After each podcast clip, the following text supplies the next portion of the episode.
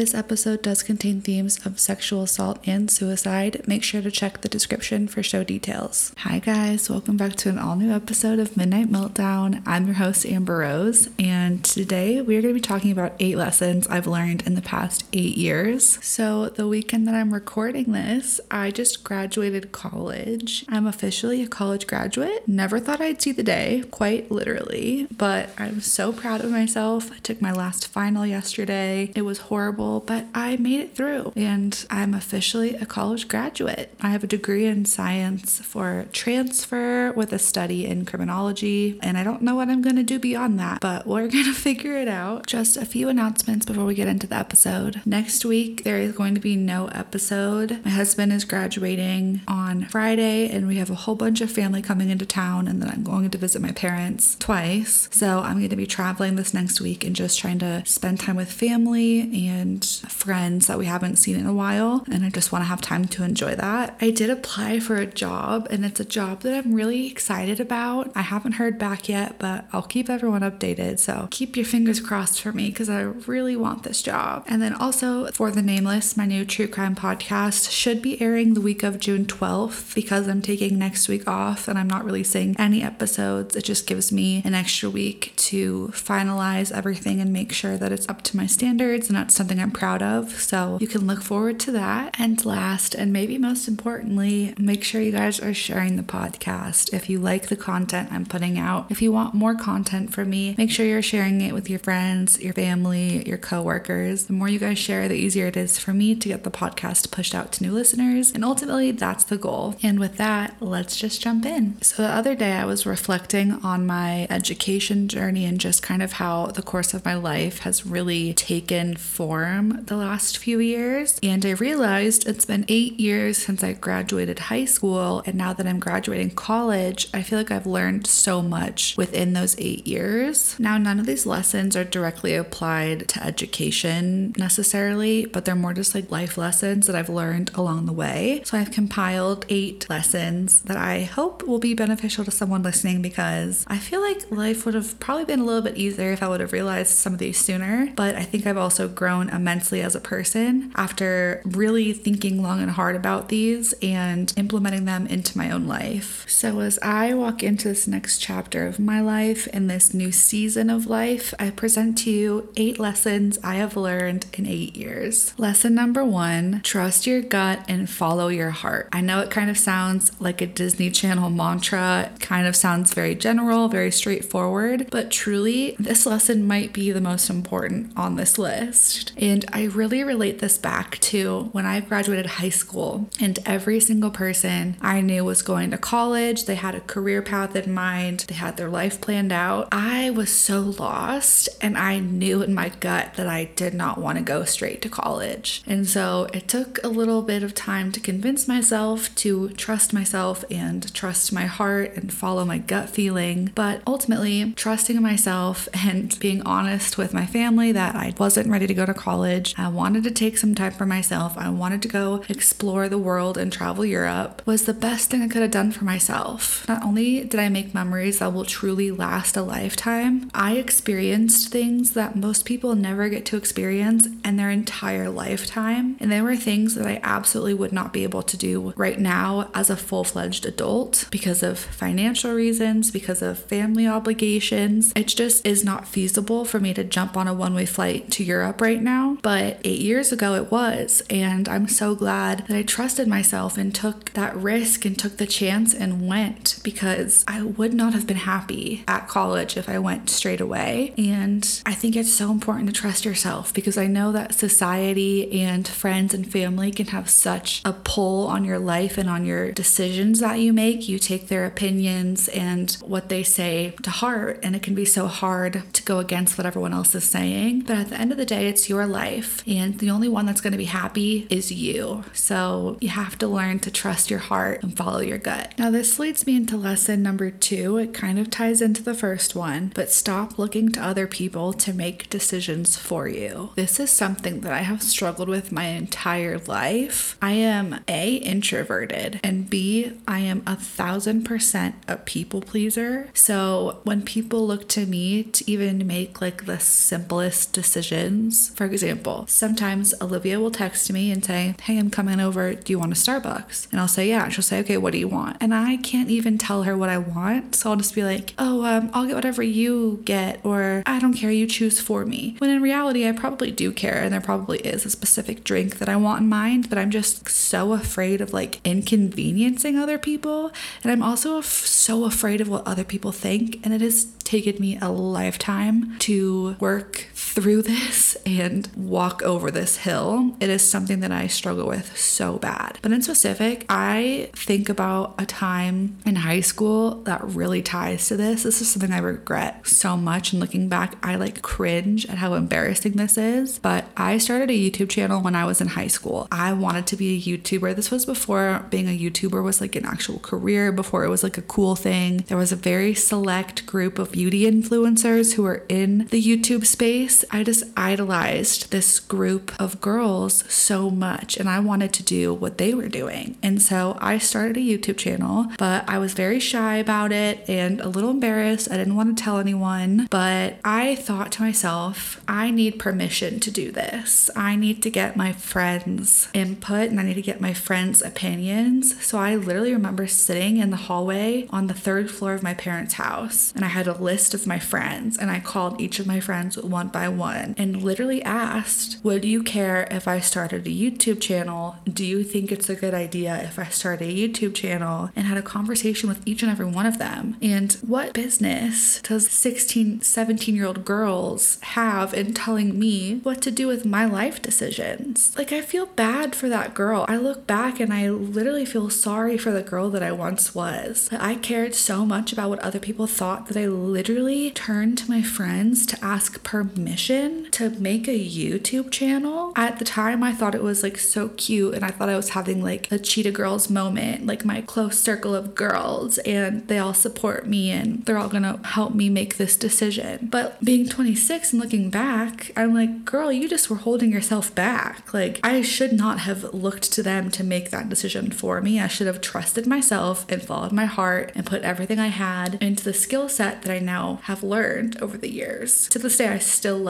making YouTube videos. I have a YouTube channel, I don't really post on it anymore, but I still love filming. I mean, I post TikToks all the time. So who knows if my life would have been different if I hadn't have looked to these people to make the decision for me and if I would have just thrown myself into following my dreams of being a YouTuber. But regardless, I think this lesson applies to every aspect of your life. Stop looking to other people to make decisions for you because at the end of the day, every single person is different and a decision that someone else would make for themselves is not necessarily the decision that you would make for yourself. So why are you letting them decide? On to lesson number three. This one kind of gets my blood boiling a little bit. Like I get a little heated when I think about this lesson, but the people you surround yourself are a reflection of who you are as a person. And I know some people are going to want to fight me on this, but the whole reason that this came to fruition was I was having a conversation with one of my friends from high school the other day, and we were talking about some people that we used to know who we don't associate with anymore, who are not friends with anymore, and just kind of like reminiscing on how friendships change and people change. And I very confidently had expressed that if I had the option to be friends with some of these people again, I wouldn't want it. Like I have no intention and no desire to be associated with a few of these people because the people that I surround myself with are a reflection of who I am as a person. At one point in my life, I think I was so desperate for friends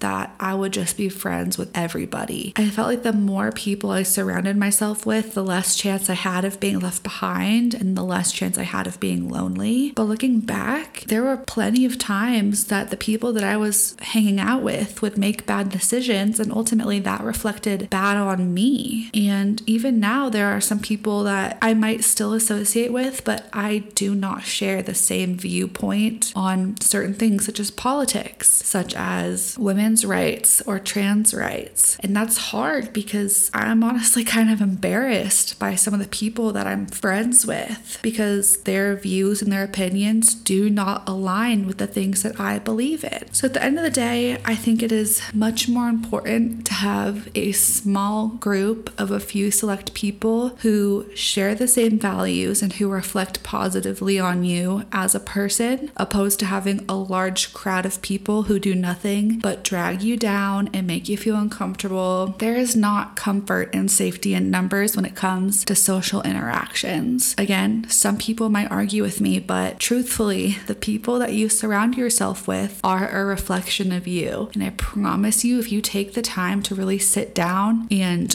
look at your circle of friends or look at the people that you're keeping in your life, you might find one or two people who aren't benefiting you and who, quite frankly, you might be better off not having in your life anymore. And just because you don't have somebody in your life doesn't mean that you don't respect them. It doesn't mean that you don't like them. It doesn't mean that you don't care about them. It just means that you are putting yourself first, and there is absolutely nothing wrong with that. Halfway there, lesson number four life is not a game of right versus wrong. And when I say that, I don't mean like the legal or justice system. Like, obviously, committing fraud or committing murder is wrong. Maybe don't do that. Don't be a criminal. But what I just mean is that when you're young and you're in grade school or high school, you are taught a very strict and a very strategic timeline of how your life should look, the things that you should be doing, and by what age you should be doing them. And if you don't fit inside these boxes, you're an outcast or you're doing something wrong. Please take it from me that that is just not at all true. Every single person's journey, circumstances, and feelings are so different from one another that it is just next to impossible to have one box that everybody should fit in. Just because you graduate high school doesn't mean you should immediately go off to a four year college. Some people can't afford that. Some people don't want to do that. Some people are successful without going to college. Some people go to a community college because they're not sure what they want to do yet. Some people, like me, want to travel before they go straight into college. College is not a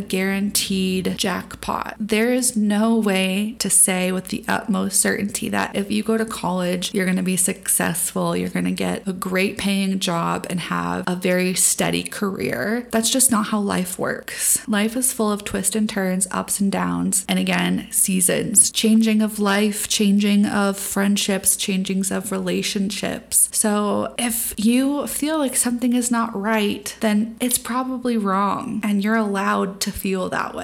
And speaking of feelings, lesson number five is that your feelings are valid. This is a saying that I probably say a little too often. Oh my God, I just wish everybody could latch on to this and have it like tattooed on their body that your feelings are valid. I struggle with this so much because me and my parents butt heads so often. I don't have the healthiest relationship with my family. I have a relationship with them. I love and respect my parents, but we have very different views on many topics. And again, I said this in another episode my parents are boomers. They were born in the day and age of you get married, you have kids, you work till you die. And that's just not how I want to live my life. And so when I started going to therapy really young, my dad doesn't believe in therapy. So I was told that I was overreactive. I was told that I was hormonal because I was a girl. I was told that I was too emotional, which are all very detrimental things to say to someone who is actively experiencing depression, anxiety, PTSD, or any mental health problem in general. But I think where I learned this lesson the most and what will always stick with me to this day is that when I finally had the courage to report my sexual assault and I worked closely with my therapist and with the resource center in my hometown, I did have a patient advocate and my therapist come with me to the police station to file an official police report about my abuse and against my abuser. And I was told by a female officer, it's his word against yours, and we're probably not going to move forward with these charges. I'm not going to get into it, but that absolutely crushed me because if you've ever been the victim of any crime, but especially a crime against your own body where you are violated and you have your choices taken away from you when it comes to something so intimate, and you finally find the courage to do something that absolutely fucking terrifies you. Talking about my abuse is not fun. It's not easy and it's not something I do aside from occasionally with my husband and with my therapist because you best believe for the past however many years since my abuse happened, I have been in active therapy because of it because it really fucked me up. But needless to say, not long after this, I attempted suicide because I was literally told that I was not protected by the law and that my feelings about my abuse were not valid and that they were not important. And that is why so many people of domestic violence, sexual abuse, sexual assault don't speak up because there's very little justice for people who go through something like that. Anywho, long story short, your feelings are valid and just please believe that. Whatever you're going through, whatever you've been through, you are justified in feeling how you're feeling, and nobody, and I mean nobody, should ever be able to tell you different. Okay, moving forward, lesson number six. This one also kind of relates back to lesson number three, but it also makes me so heated and so frustrated. But when people show themselves to you, believe them, okay? Please believe them. I have three specific friendship breakups in mind that if I would have applied this life lesson to these situations sooner, I think it could have saved me a lot of heartache, a lot of time, and a lot of effort. Now, I guess three strikes you're out because it took me three friendship breakups to realize this, but it also applies to more than just friends. It applies to relationships, it applies to coworkers, applies to friendships, and it also applies to family, okay? I'm trying to put into words how I feel about this specifically, but the whole reason that this one came to fruition is because, again, I was talking to that same friend about people that we used to be associated with, but this one person in particular, let's just say I regret having them a part of certain life moments. And there were so many red flags, like red flag after red flag after red flag after red flag. But I had been friends with this person for so many years and had been through so much with this person that I was really pushing and really stretching myself thin, making excuse after excuse for them for why they kept fucking up and why their behavior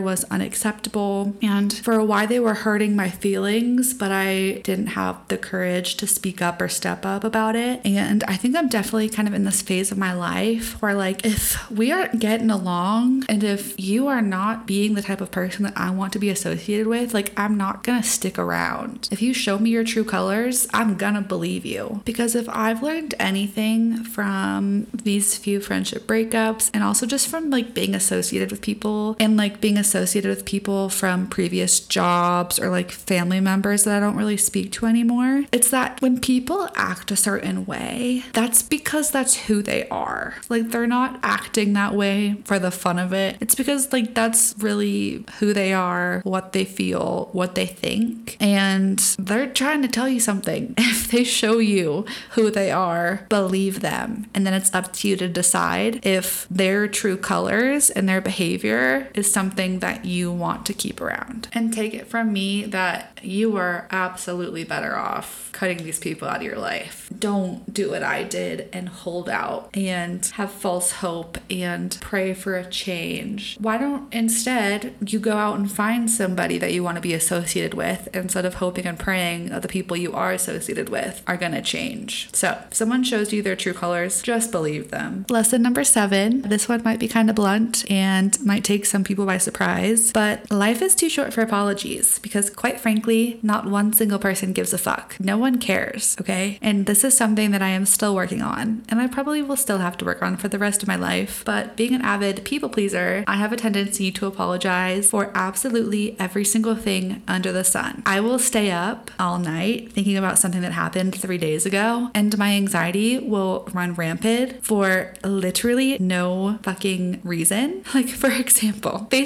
Marketplace, I was trying to buy this vanity from this girl on Facebook, and she was out of town, so she was saying that her roommate could like sell it to me if I went to their house, but she wasn't giving me like a good time. And I don't have my notifications turned on for Facebook Messenger, so I'll only keep checking it if I'm like in an active conversation. So she kept getting mad at me for like not going to pick up the vanity, but she wasn't giving me like a time to go pick it up or like a day. And then like one of the last messages she sent me, she was like, Are you gonna come get it or not? Because you've now made my roommate wait three days and she's just wasted three days of her life waiting for you. Which like A, so rude. You're a complete stranger. And B, I don't want to buy anything from you now because your attitude is very hostile and passive aggressive and makes me quite frankly very uncomfortable.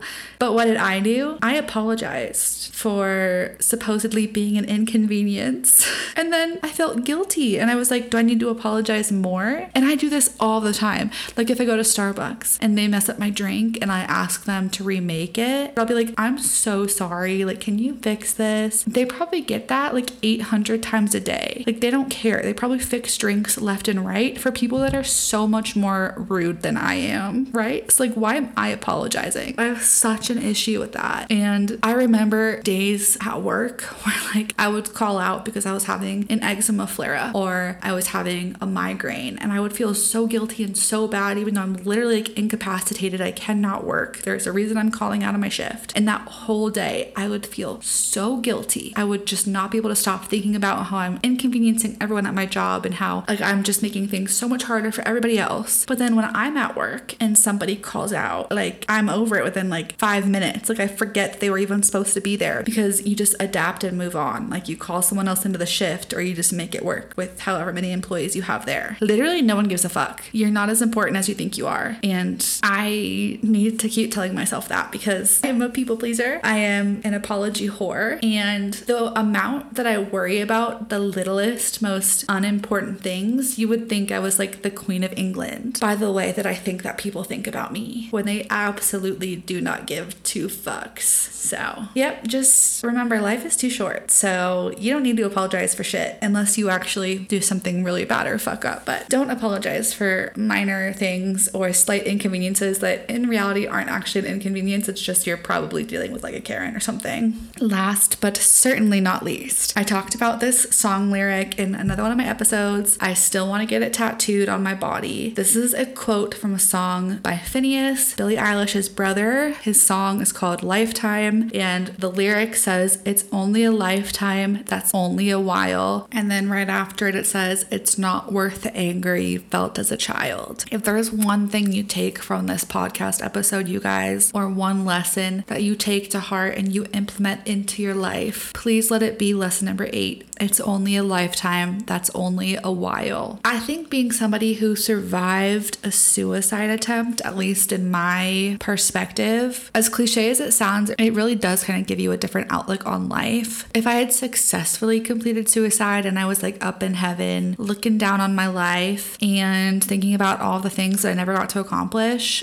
I probably would have been more sad than I was leading up to my suicide. And obviously, like anything after death is just circumstantial. Like, we don't really know what actually happens after death. But the whole point to this lesson is in saying, I have now lived a whole lifetime after my attempt that I'm so thankful for. Even thinking about my marriage, like, it's insane to me that I met my husband four and a half years ago. We've been married for a year and a half almost. Like, time just flies so fast. And I don't want to be somebody who looks back on my life and can only think about all the things I never did or can only reminisce on all of my regrets or on all the things that I would change. I want to be the type of person that looks back and is grateful for the people that they've had in their life, grateful for the experiences they've had, grateful for the memories they've made, and truly lived life as if there was no tomorrow because life changes so fast. And whether that means death, unfortunately, which is obviously a permanent end to your current life, or it just means the changing of life and the seasons of life, it's only a lifetime, and that really is only a while. It is not as long as we all think it is. If you look back and think about high school, yeah, in the moment, four years felt like forever. But after you graduate, I graduated eight years ago. So that's already double the time that I spent in high school. And like, I don't even remember the past eight years. Like, I still feel like a child, but I'm approaching my 30s. Life just moves so fast. So just enjoy what you have while you can. And that concludes my eight lessons that I have learned in eight years. I hope you guys enjoyed this episode. Honestly, I think this might be one of my favorite episodes I have posted thus far. I didn't think I would enjoy talking about all these things so much, but I think they've made my life better and I think I've become a better person because of them. So, if any of these life lessons resonated with you, please let me know in the question box or send me a DM and let me know which life lesson was your favorite. But again, just a reminder there will be no new episode next Monday, but I will see you the week after, which should be the week of June 12th. And I hope you guys have a great start to your June. Happy Memorial Day. It is Memorial Day when this is going live. And to anyone who has recently graduated or is about to graduate, congratulations. And I will see you guys next time.